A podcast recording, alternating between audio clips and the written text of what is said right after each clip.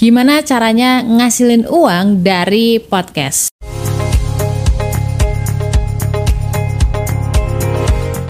YouTube channel podcast low budget.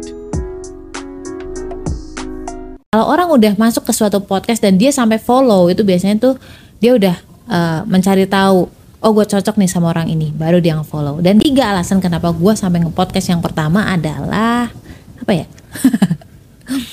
aslinya gue suka sharing cuman memang lebih cenderung nyaman sharing yang audio doang. Dan dulu makanya kenapa gue nggak nge YouTube belum nge TikTok belum berani nge TikTok di Instagram juga paling tulisan-tulisan doang. Tapi begitu nge podcast gue merasa kayak ah ini dia nih yang gue mau gitu.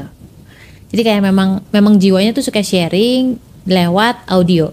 Alasan yang kedua karena simple dan juga gratis. Kenapa gue bilang simple sangat mudah prosesnya. Bahkan lu cukup punya handphone lo doang yang ngejalanin ngerekam suara lo habis itu upload ke anchor.fm atau podcast hosting lainnya edit dikit potong bagian-bagian yang nggak penting yang salah-salah then publish. Simple.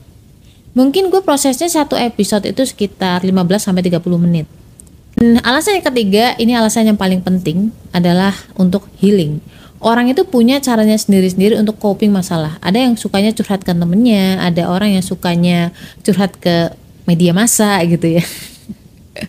ada orang yang uh, masak mungkin atau misalkan camping, traveling dan lain-lain. Nah, gua termasuk orang yang bisa balikin mood dengan cara bikin podcast.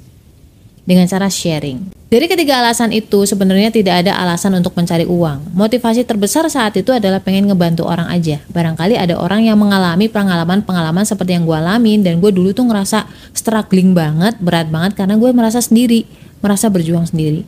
Dan gue berharap ketika ada orang yang mengalami itu mendengarkan podcast gue, dia tuh tahu bahwa dia tuh nggak sendirian. Itu sih motivasi utamanya. Dan bagaimana caranya gue sampai mendapatkan uang dari podcast? Yang pertama, gue tuh memang sudah ada produk dan juga jasa. Produk gue adalah e-book tentang karakter golongan darah, khususnya golongan darah B, ya nyinggung-nyinggung dikit tentang karakter golongan darah yang lain. Selain itu gue juga punya jasa curhat atau jasa ngobrol berdasarkan golongan darah. Tetap ya. Tiga tahun berselang ada yang ngubungin gue, entah mereka minta untuk menjadi pembicara, ada yang minta tolong untuk diiklankan sesuatu, dan ini juga lumayan sih, karena ternyata komisi dari iklan di podcast itu nggak sedikit. Ya nggak banyak banget sih tapi lumayan lah cukup gitu. Apalagi kalau iklan itu banyak didengerin. Jadi gue tidak menjadikan podcast itu sebagai tujuan utama untuk mencari uang tapi podcast itu untuk ngebantu orang lain. Itu yang pertama. Dan yang kedua adalah lu harus punya produk atau layanan. Dan podcast ini hanya sebagai sarana untuk mengiklankan produk atau layanan kamu tersebut Kenapa? Kalau misalkan kamu bergantung ke suatu platform, ketika platform ini turun, ya kan tergantikan oleh platform lain, oleh platform side, oleh platform saingan, kamu akan capek banget ngejar-ngejar itu. Dan yang ketiga tadi bahwa eh alhamdulillah kalau misalkan ada orang yang mau ngiklanin produk atau layanannya di podcast kamu. Tetapi mencapai posisi ini tentu tidak mudah karena kayak membangun bisnis kamu harus ngumpulin dulu nih audiens kamu dan menjaga mereka untuk tetap setia dengerin podcast kamu. Mindset ini penting banget. Uang itu layaknya kupu-kupu. Itu tuh kalau lo ngejar kupu-kupu bukannya dapat kupu-kupunya, malah kupu-kupunya hilang gitu, pergi.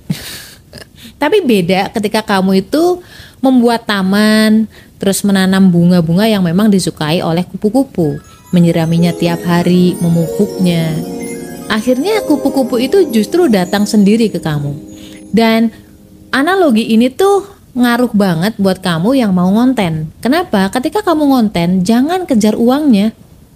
Lakukan atau bikin konten yang kamu suka kamu suka sharing misalkan tentang masakan, kamu suka sharing tentang uh, perjalanan karir kamu, tips-tips kamu, bikin konten yang bisa ngebantu orang lain. Kamu posisikan dulu lah, kira-kira dulu tuh aku kesulitan apa ya? Kira-kira informasi yang gue butuhin waktu itu apa ya? Dan sekarang gue udah dapat informasi-informasi dan pengalaman ini nih akan gue bagi ah lewat podcast. Dan insya Allah orang-orang bakal terbantu di situ. Ketika orang-orang terbantu oleh kamu, mereka akan jadi subscriber kamu, jadi follower kamu dan insya Allah tiap minggu juga mereka akan tetap dengerin podcast kamu. Dan ketika lo udah punya audiens, audiens itu udah punya karakternya sendiri. Contoh, misalkan gua. Audiens gua kebanyakan adalah wanita, 75% lebih lah. Dan usianya itu berkisar antara 25 sampai dengan 34 tahun, mayoritas. Uh, wanita di usia tersebut kira-kira permasalahannya apa sih? Dan perusahaan-perusahaan yang punya bisnis di bidang kosmetik, di bidang fashion, mungkin bisa nitipin iklan itu di audiens kamu. Selain audiens podcast yang setia, bahkan level kesetiaannya tuh mencapai 80% lebih, dia juga itu dengerin podcast biasanya dari awal sampai akhir. Jadi ketika ada iklan disisipin di situ, mereka akan dengerin dengan seksama. So, saran dari gua ketika lu mulai nge-podcast, pertama niat dulu Bismillah berdoa agar niat kamu tuh bukan untuk yang lain nih, niat kamu untuk membantu orang lain, memberikan tips atau value kepada orang lain. Ini yang bikin kamu tetap tetap konsisten menyirami podcast-podcast kamu. Maksudnya menyirami tanaman kamu. Dan nanti kupu-kupu akan datang dengan sendirinya. YouTube channel podcast low budget. So di channel ini gue bakal sharing banyak hal, tips dan teknik lebih ke teknis ya Bagaimana cara kita memulai podcast dengan low budget, oke? Okay? Melihat TikTok dan kawan-kawan Hah? Ngomong apa sih? Ah tidak! Karakteristik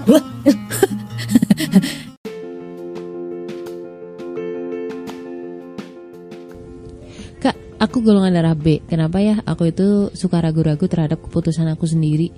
Kenapa juga aku tuh susah banget nginget nama? Dan banyak orang yang salah paham terhadap saya. Coba deh kamu baca dulu buku tentang karakter golongan darah B, Beauty in a Beast. Linknya ada di bawah. Buruan. Biar kamu gak bingung lagi tentang siapa sih diri kamu.